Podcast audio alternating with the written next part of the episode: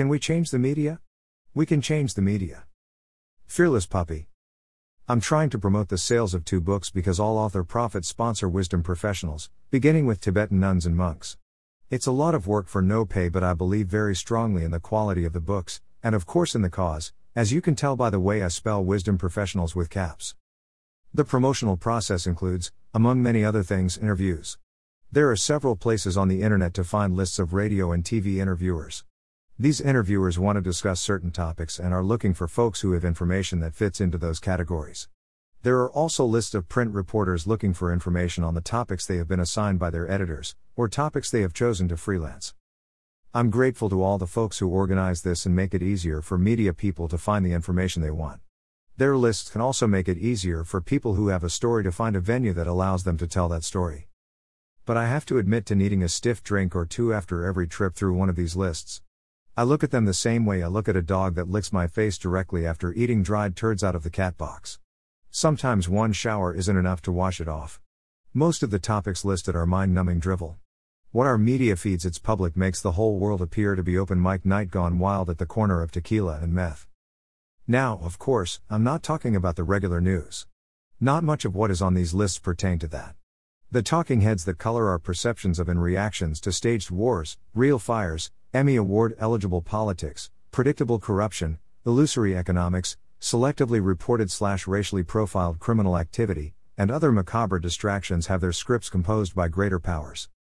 No, I'm talking about the groundwork that mediates our psychological landscape, the mind melting goo that softens our brains up enough so that we can eventually fall prey to the bigger stuff. The reporters on these lists seem, for the most part, to be collecting the type of information that we find in popular magazines, tabloids, the sillier talk shows, reality shows, and the like.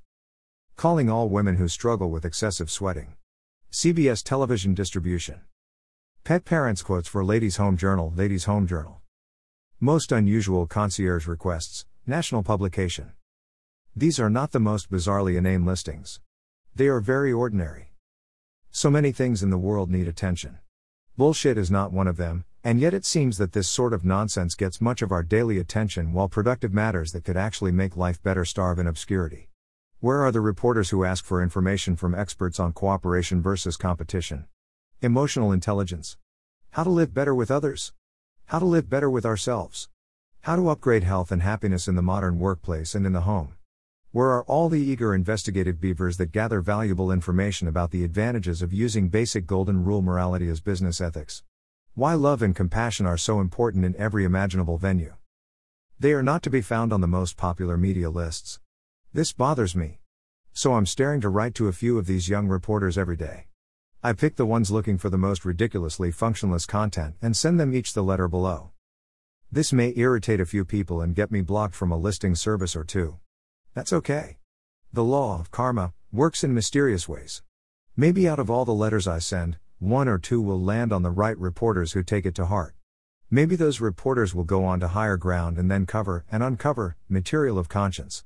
They may do this in an entertaining and conscious manner that will be a wonderful catalyst for the growth of world wisdom. Stranger things have happened. No one knows where the next Deepak Chopra or George Carlin will come from. What everyone does know is that if we keep eating turds out of the cat box, we're going to get even sicker, and anyone who reads a newspaper, watches TV, or hears the radio knows that we're sick enough already. Want to join the effort? Send the letter below or anything like it to an appropriate reporter, DJ, interviewer, editor, station manager, or wherever you think it fits. We know politicians don't listen to the public voice, but maybe people who aren't getting such a high price for sacrificing their integrity will. I hope we can reach some. Meanwhile, please buy a book. There are nothing but five reviews at Amazon for both Reincarnation Through Common Sense and Fearless Puppy on American Road. All author profits from book sales sponsor. Well, you know what they do. If not, please see Fearless Puppy.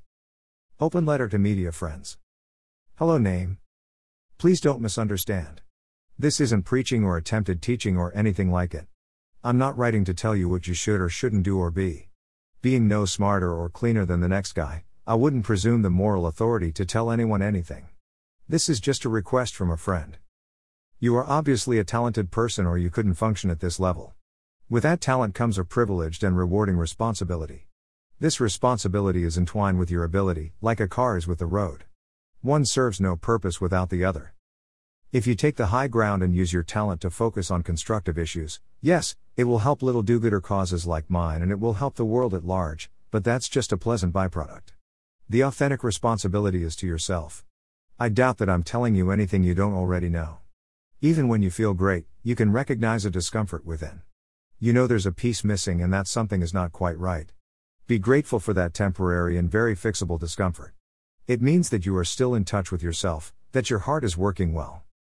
Could the problem simply be that you know you are better than this material you are working on, and that you are frustrated by dealing with nonsense?